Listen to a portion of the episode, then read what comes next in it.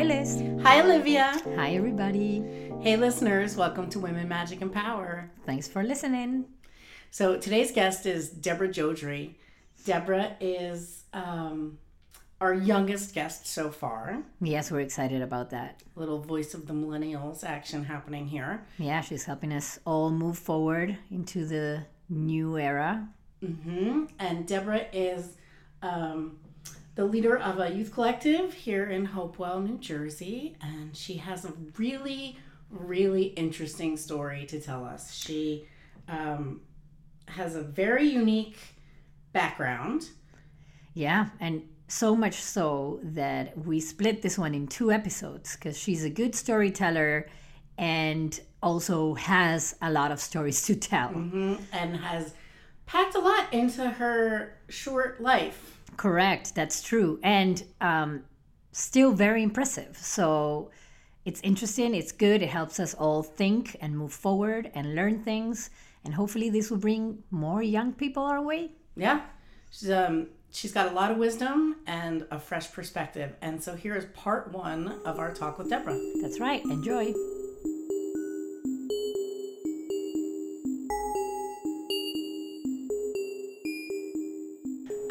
Morning, Deborah. Good morning. Um, can you start us out with a little bit about your story? Um, sort of where you come from, where you started out life, and um, family dynamics, religious dynamics, that sort of thing. Yeah, sure. And just want to say I'm really happy to be here. Thanks for having me and, you know, bringing voice of a younger person to your podcast. uh, I know it's really easy to just want to hear from like your generation, so I really appreciate you really opening up to be to be more open-minded to maybe what someone like me have to say. um, huge fan of yours, Liz. You know that. So just be ready for all the fun banter. um, yeah. So I am one of seven. Um, big family. Grew up in the Baptist tradition. I was born in Orlando, Florida. My dad was stationed there. He was in the Navy. My parents actually met in the Navy. My mom was also in the Navy. That's where they met in Orlando Oh. and then they met, got married, started having kids, and my mom stepped away from being. She was actually an officer um, in the Navy, and then just started having kids, and that was a part of the a big part of where I come from is that even setting that that stage um, of that being kind of the expectation for women and the priority around like a family and a big family and raising Christian children. And, and, and especially in that particular denomination too. So there's a lot of like openness in certain denominations of like, yeah, we respect your beliefs and we respect your perspective. And then there are some who are like, no, we are the real Christians. And other Christians don't are actually not really Christians because they think differently about Christianity in these ways. And I remember and that that was my experience. Maybe other people in that tradition felt differently, but I remember growing up feeling like this is the way, this is the church, this is these are the beliefs. Um, and either even though neither of my parents were like pastors or like ordained or anything, I felt almost like we were like kids of pastors because that's how much time we spent at the church. Um, we were there for Sunday school, for church, for after church stuff, or Sunday night services, for Wednesday night prayer meetings, and all the things. Sorry, so what number are you in the seven kids? I'm in the middle, which is when other people say like, "Oh, I'm a middle child. I have an older sibling and a younger sibling." I'm like, "Yeah, I have three older and three younger." Talk about like being in the middle. Um, it was a lot of kids, a lot of dynamics, um, and on top of all of that, so in my memory, um, my because of the military and my parents like beliefs, they wanted to make sure that we had like a Christian education. And so they decided to homeschool us because they really wanted to make sure that we got a Bible based education and did not there wasn't a level of like trust around what was being taught in public schools. And my guess is like christian schools would that would have been very expensive for seven kids. Um, For sure. yeah. So we were homeschooled and moved around a lot for the first like 10 years of my life. Um, And was your father still in the Navy? he was for the first five years of my life Okay. um, so from Orlando, we moved to Hawaii. My dad was stationed in Hawaii for a couple years. My second youngest brother was born there. Then he retired after three years in Hawaii, and then we moved back to Orlando, where my youngest brother was born, and that finished us out at seven. Um, and that was in 2001. So we were living in Orlando. My dad was kind of figuring out what's next. We were very much still involved in church and religion and homeschooling. Like that was my life. Was just like time with siblings, time at church, sometimes time with neighbor, na- like in the neighborhood with neighborhood kids. But that was even complex because our schedules were different and we even had. I feel like my experience was there was even this sense of like how we they go to real they go to public school like there was even this sense of like distrust around people who weren't from our church Sure. of even being able to like build those relationships um, and then after a couple years of living there my dad um, decided to move to move us to big sandy texas where there was this group of people who basically started this like ministry in like a gated community um, in Big Sandy, Texas, where this thing was called Alert Academy was was run, where it was like raising up Christian young men in like this military style of training, but also like they memorized Bible verses, and it was very like isolated, and it was very like much kept to like the families and people who were involved in this organization or group or ministry, whatever you would call it. Is this you said directed to boys? Like yeah, yeah, yeah. So the, it was it was like training up young godly men, but the like style of doing that was very like military related. Like there was ranks and there was commands. And so my dad was very attracted to this because of his military background. Mm-hmm. Sure. And in his head, I think was thinking like, wow, this is the perfect mashup of military background and Christianity. he found it. That was it. that was it. Golden ticket. yep. Um, that ended up being a very oppressive community that we were a part of for three years. no. Um, shocker, I know. We didn't really have much. Like I, the only time we ever left like the commute this community was for like my cello lessons. I remember that when I was eight years old. I God started. bless cello. Yes, At least you got the cello. I had the cello. Thank Mrs. goodness. Rasick was my first cello teacher, and I was like, that was amazing. Like having the cello and that development of my skills in that area and my relationship with her. Like it's kind of weird to say and sounds kind of silly, but it was like my connection to like the outside world. Sure. Um, yeah, so that was a very, very highly restrictive, hyper fundamentalist Christian community. Um, a So you were um, in this community and you were homeschooled. How Like many girls are in your family? Like how many I have boys? a young. I have four brothers, a younger sister, and a non-binary sibling. All right, and then Which and they're assigned female at birth. So at this time, you know, what the three of us were def like there was a vast difference in the way that female-bodied people were treated as male. I mean, that like the ideal was the male body, and the female body was there to support. Like the my at that time in my life, my trajectory was to 18, find a husband, have kids, exactly that's what I was going to. have kids. That was it. So your brothers participated in this militaristic. Thankfully, they were business. not old enough. So I think you had to be 18 years old, and they were. So we moved there when I was seven or eight. So my older brothers would have been 9, 10, 14, 15, 14. Yeah. Um, and we were there for three years. So they weren't quite old enough. They did some of the like, they had like family camps and things for the whole family.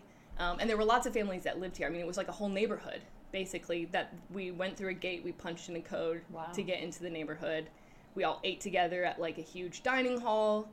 Um, How did you? How did your family decide to get out of that? Because it sounds like once you're in, you're locked in. 100%. So we actually got kicked out.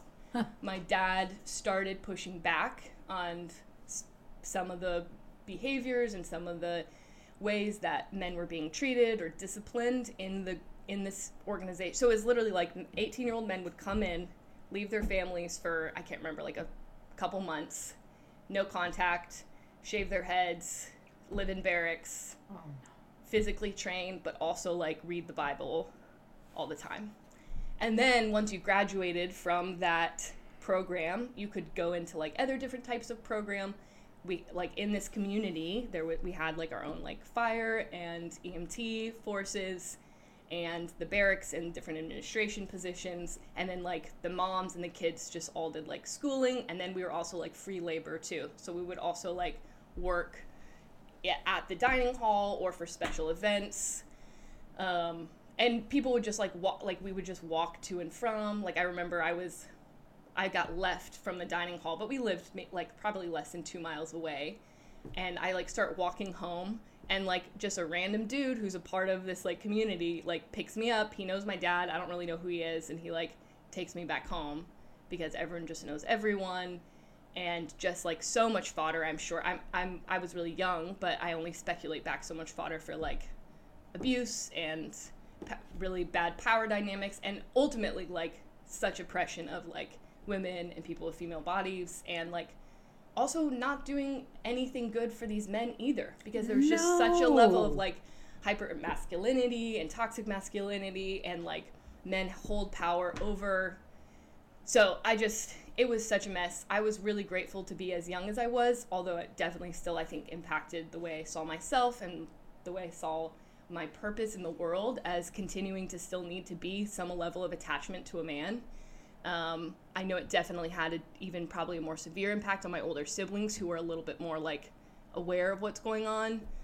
Um, so we actually finally left because my dad, who was pretty high up because of his military background, because of his Christianity, all the things. I want to say he was like a captain or something, and he started pushing back on some things. I don't know the specifics because I was young, but I know he started pushing back, and then literally we had three days to like pack up our stuff, and then we were homeless. Whoa. Holy shit. And then we just drove around. Thankfully, my parents had a lot of like connections and relationships with people around the country because of being in the military and they moved a lot like my dad moved a lot when he was younger and they have just like a good amount of like friends and community so we just we had a pop-up camper and a 15 passenger van and i will never forget sitting on a, in a window seat of our 15 passenger van and just like driving out of this neighborhood and like seeing one of my friends on the like her front lawn and feeling like sad to be leaving her and then also now reflecting back of like oh my god thank like thank god we were like leaving. Thank god they kicked us out because i don't know if we would have like actually ever left um, if we hadn't been kicked out.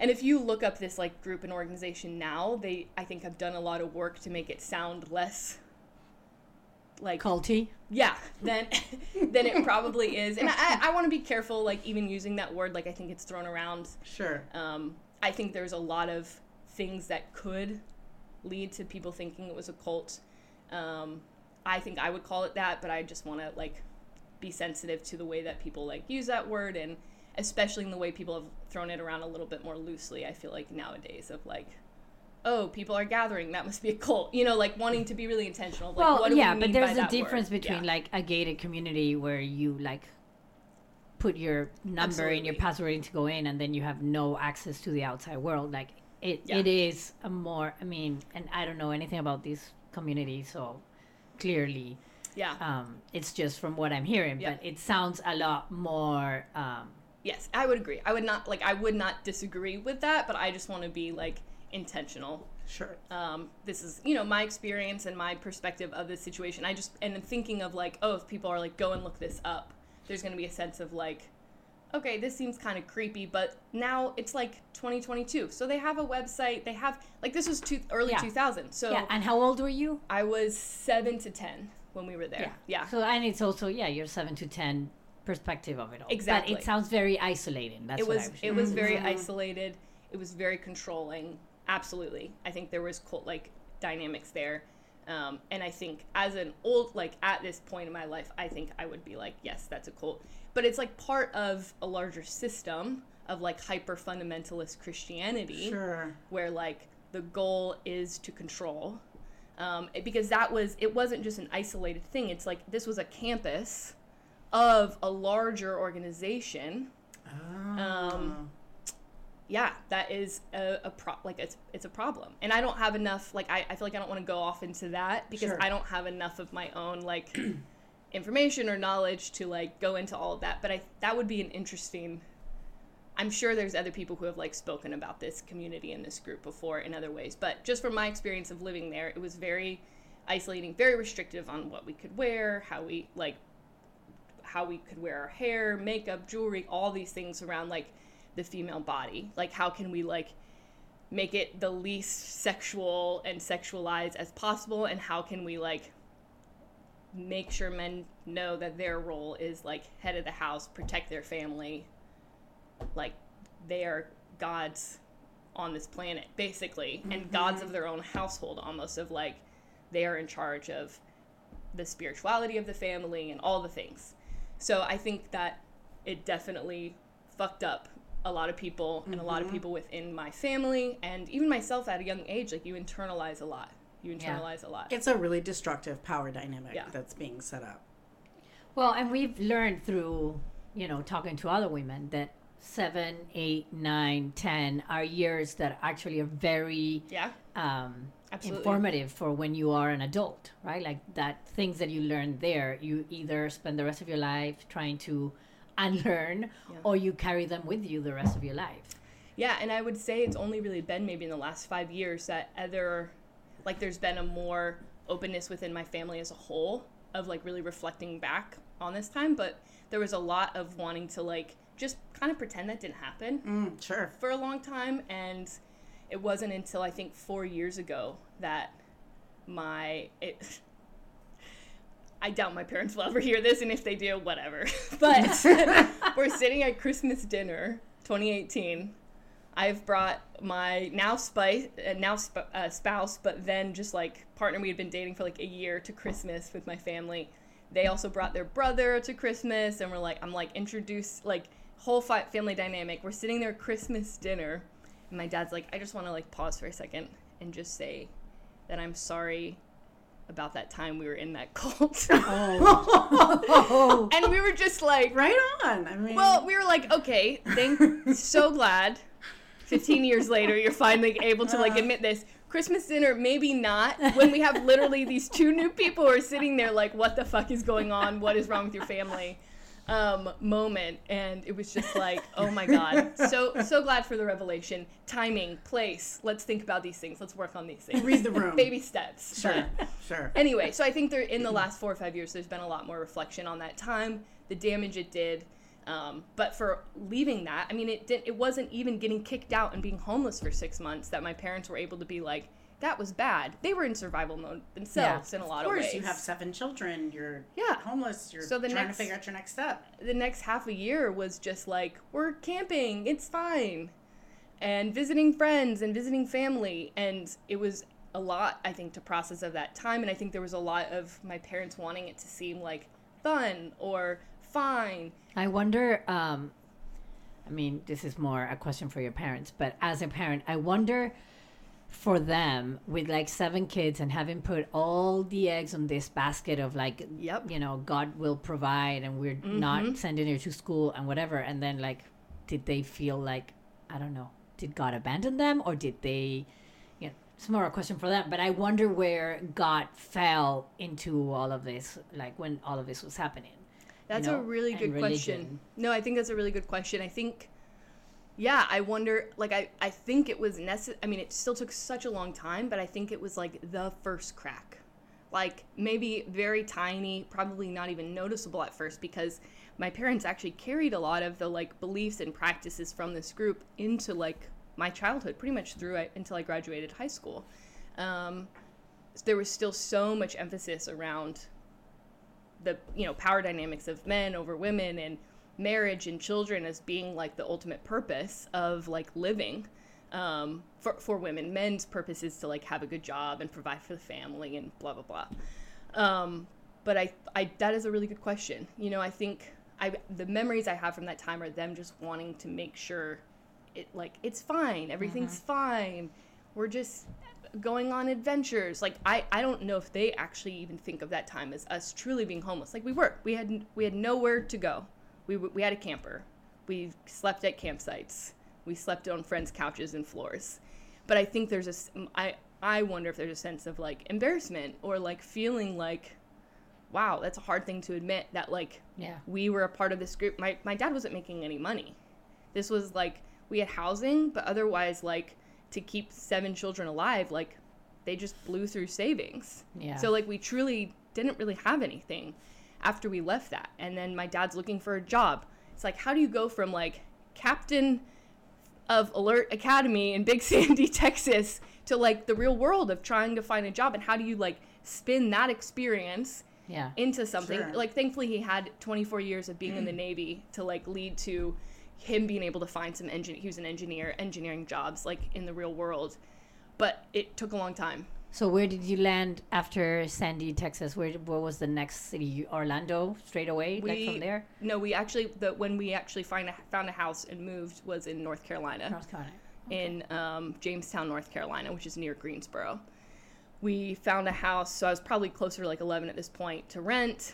Um, seven kids shared one bathroom. What a joy that was. My my spouse gives me a hard time about this, but why I really struggle to clean bathrooms. there's, there's some trauma there. Sure. Um, so we ended up in North Carolina. My dad ended up finding a job with a buddy. Um, my mom continued to not work because even though she actually also had a lot of skills and probably could have really contributed to our financial situation, um, she still like felt and carried that like role of being like a stay-at-home mom, homeschooling, all that stuff, um, So you were homeschooled all through. all through. Yeah, All seven of you. all seven of us. Yeah, That is a job. it, it is a job, but it was also I, I don't feel like a job that she wanted and a job that she did all the time. That makes a difference. To be honest, like and and I, I don't blame her in any way. I would feel so overwhelmed by that and of, and feel like I need to disengage. And I do feel like there was a good amount of disengaging and trusting the older siblings to parent and care for the younger siblings a lot. Um, my mom is an incredibly intelligent, powerful person who was told that that is not relevant. That is not a part of God's plan for your life. This is what God this is what God wants you to do. So stop thinking of yourself as an officer in the Navy, a teacher in, at this nuclear power school in Orlando around science and chemistry and engineering and all this Wow. stuff. So intelligent, so so many gifts and skills and talents, but told, nope, that's meaningless. Your, Wow. ch- your children, that's it. And in fact, have as many as you can because the more the more the, worthy. the more the merrier. Wow. like a lot of the families that we knew from my childhood had like 11 12 kids so there's a lot So, how about you, for example? Like, when you're growing up in this household, this is the message that your mom received when she got married and started having kids. What was the message for you, and when did you start realizing, well, this does not match what I'm actually feeling? Like, yeah um, it took a long time. Like i i really got pulled into because that was the community. That was the only community we had was the church. So we started going to this church about 45 minutes away from us. Um, that was real like sh- very oppressive in similar ways um, still in the baptist tradition. Um, it was a reformed baptist church which just means like there was particular beliefs that would make would would align with like a reformed theology. Um, and then B- baptist meaning that like they believe that you become a christian and then you get baptized. Or like some traditions they just baptize infants right away and they're like you're already part of god's family and then we'll like confirm you or like you grow in that in a different way. But in the baptist tradition it actually feels like a bit of a mind fuck sometimes it's like you're dedicated as a baby but you really have to prove yourself and then once you're able to give like a public affirmation of faith, then you get to be baptized. Then you get to true like take communion. Then you get to truly be a part of like this family. But if you're not Earn able your to do that, yeah, you you really have to earn it. And how old do you have to be to do that? Um, so the church that I was a part of, there's not really an age. Like my older siblings, I think they were pretty young. Like there was openness to even kids at six, seven, eight doing that. But this particular church, as I went like started middle school, there was like a very strong sense of like you need to be mature enough to be able to articulate like a really mature faith.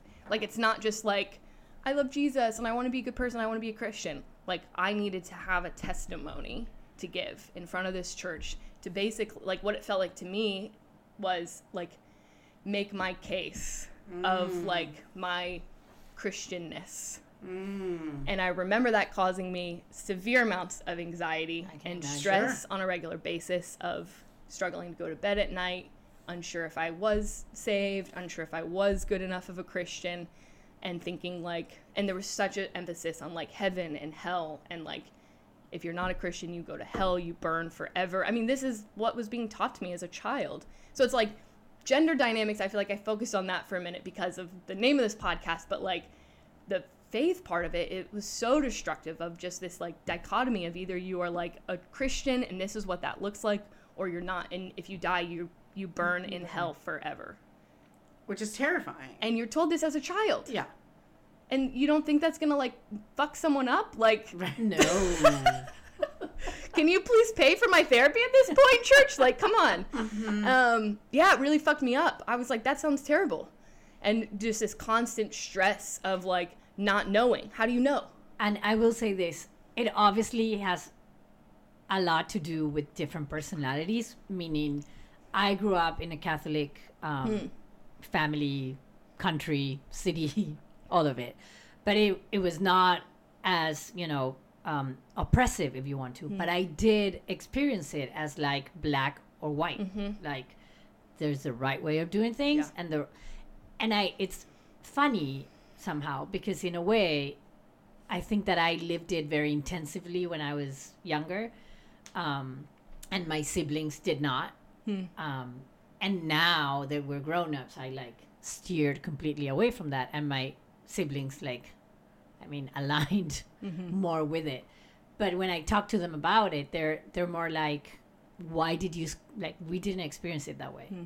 and it was my experience of it. So like, I think it also has to do with this with personalities. When you're like more sensitive or more, you know, yeah, I would say more sensitive or or mm-hmm. you know this right or wrong. Like if you follow the rules and obedient in a way, mm-hmm. like then it really can mess you up when you're like, well, if I'm doing everything right, how is it that I still don't have the certainty that I am like gonna go to heaven? Yeah.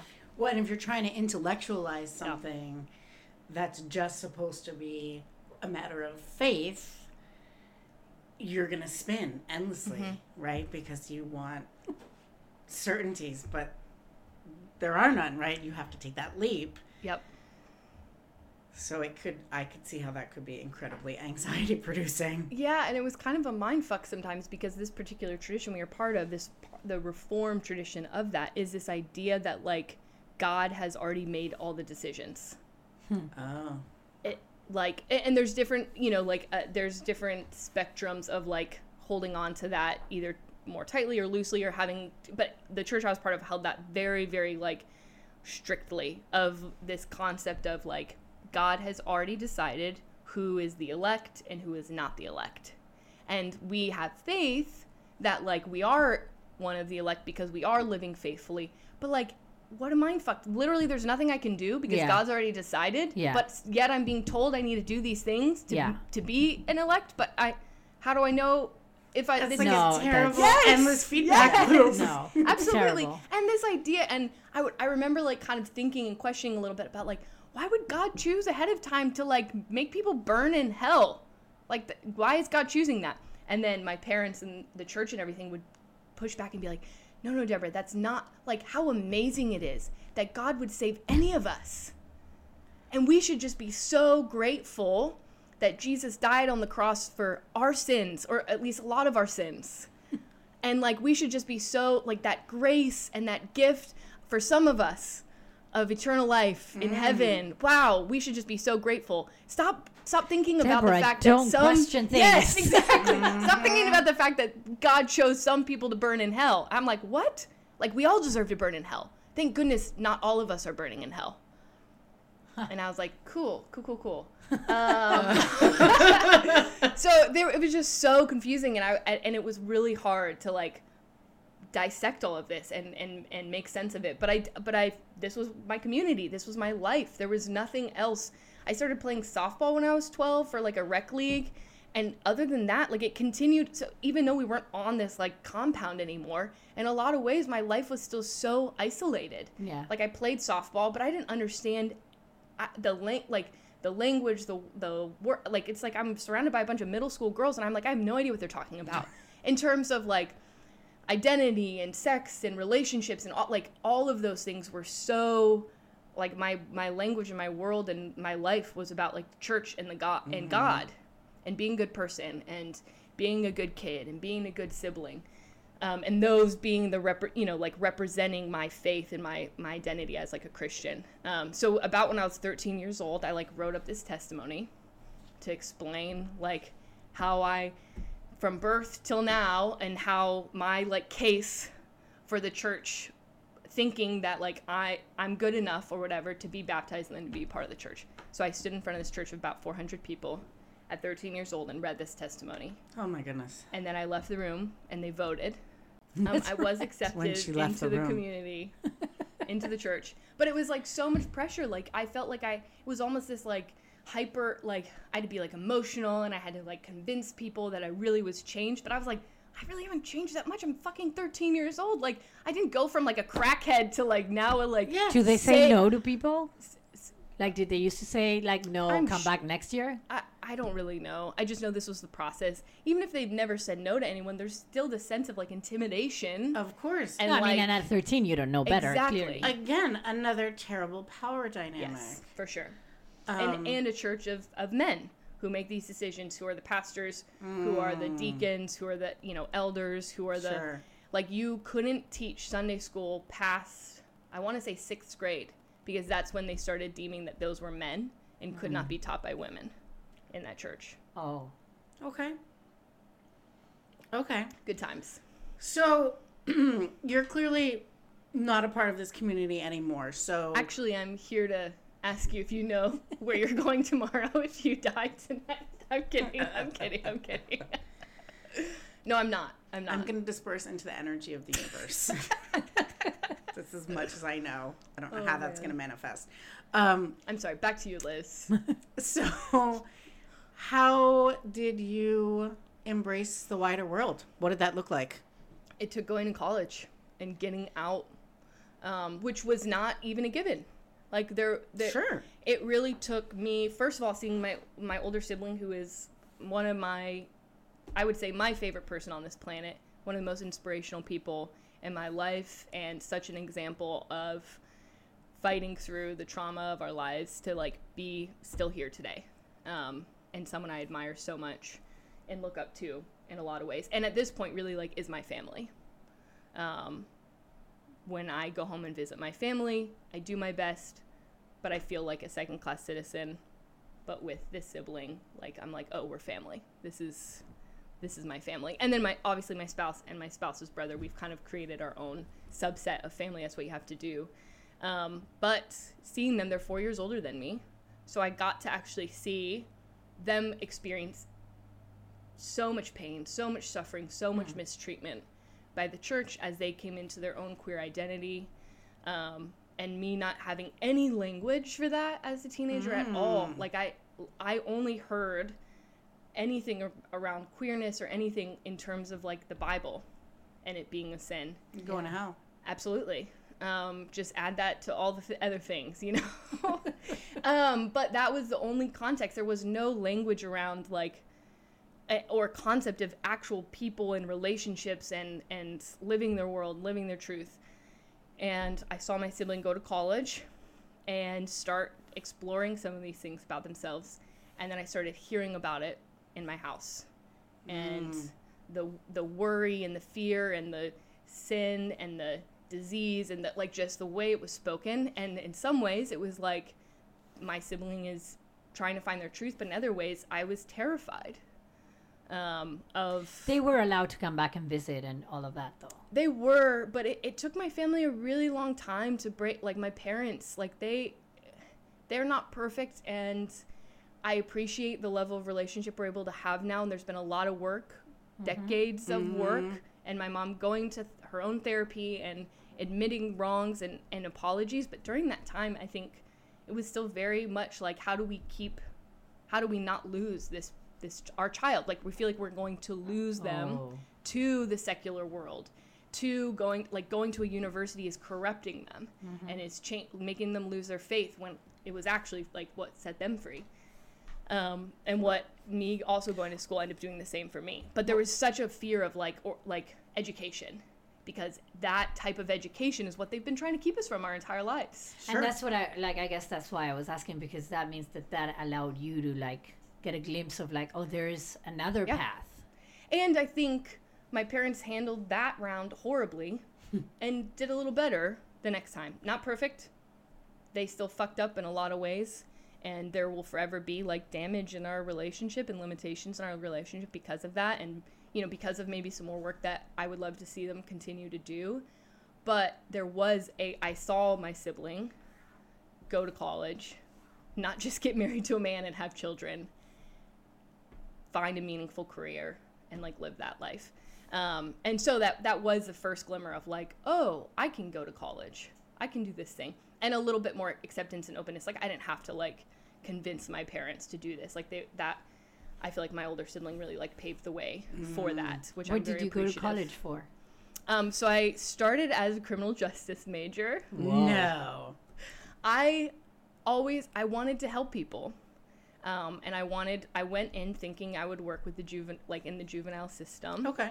and wanting to like help help reform, help give hope. And I took two semesters and realized there is no hope in within this system. That's It was sad. heartbreaking. It was Yeah. heartbreaking, especially because growing up in a military family, I really like had a very positive view of police force and military and that like of, of and this like illusion.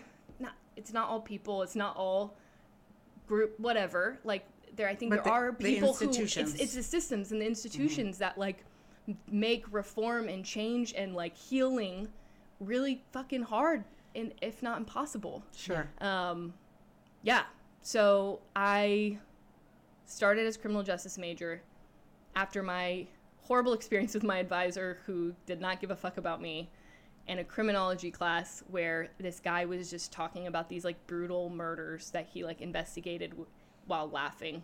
Oh no. and having oh. and and saying that like you just have to remove yourself from these things. And i was like i never want to remove myself from the way i like empathize and care about humanity. And i changed my major. Mm-hmm. Changed to social work for a semester and then found it to be so boring. I was so bored with like all the acronyms and the rules and the procedures and the wi- how you Which have to interact with people it, it a Nothing gets done. a bet like I think uh, you know better than what I was doing before, but still so many checks and balances and and like a frustration of like, am I actually still going to be able to like connect and help and, and make a difference? in When this did you first? Um, I mean, clearly the the church and the way you view the world growing up in your family probably had a lot to do with it. But when did you first realize, like, oh, I want to help people. I want to make the world a better place. Was this like a message that was like drilled into you, or was this something that you had innate? I think it was something I, I mean, I would say like some of my most appreciative member memories of my parents, like of something positive, is the way my parents cared about other people. Um, my parents never drove by anyone with a sign on the side of the road. We would find what we had in our car. There was definitely some judgment and skepticism about like if we give money, but still the example of like what do we have? What can we go? Can we go buy a meal? Can we go buy some groceries? Um, that was a really beautiful example. Um, the way we treat wait staff, tipping. There was there was definitely this example of like we treat other people well. We care about people. Um, we empathize with people's experiences. Um, a lot of judgment still, and an ultimate hope of like those people coming to the Lord. But I have these very distinct memories of like we care about other people. Um, and I think I, I also had that within me, like even in within this context of thinking that we're all terrible people deserving of burning in hell. I really I don't know if I ever believed that. I, I didn't feel like I could. I was like, I see goodness. Yeah. I see goodness in my parents in, in these moments. I see goodness in myself. I see goodness in even these kind of like fucked up white saviorism service trips and mission trips that we're doing, but there's still goodness within that. Like these are people, we're connecting, there's relationships, there's joy, 100%. there's beauty, there's, you know, like. That's where God is. That's where God is. Yeah. Th- th- there is goodness in that. And I refuse to believe we're all just like horrible people and thank God God isn't wanting to kill all of us off. like I was like, I could, I've never fully believed that or embraced Sure. that. And so I think once I stepped away and got to start exploring and, and living into what does it mean for me to like make a difference, um, it felt very easy to be like, I want to connect with people. I want to, I want to make a difference. I want to help. I want to, I, I think I was still definitely stuck to some level within like this paradigm of like Christianity. Like one year away from my family was not enough to break through all of that. Like I, I started college very much still with this mindset of like, still thinking there was a lot of limitations around what I could do. Still the expectation that like college now I need to find a, a boyfriend and a husband in college, and I still like need to be a parent and all these things. But I can maybe like also work a meaningful job, or like still help or do things or learn things. Um, but there was still very much this like pressure of like Christianity. I got plugged into a very conservative like Christian group at my campus. So it really wasn't until like junior year that I started seeing significant change in scraping away these layers. And that happened through relationships with people mm-hmm. on this mm-hmm. campus. It happened through learning about faith and humanity and Bible and history in different ways from different people because I have only heard it from the same fucking people for 18 years. Right. Imagine that. Like, we learn in community and we learn in relationship and we are changed by the people that we are around because we see goodness and and the divine in the people around us not in a book that was written by a bunch of people who are dead or by a white old man who thinks that like he is God's voice now here on earth. Mm-hmm. So I think there was it took a lot of years. Hey, listeners, tune in next time to hear the second part of Deborah's journey. And don't forget to follow our show on your favorite podcast platform. Thanks for listening.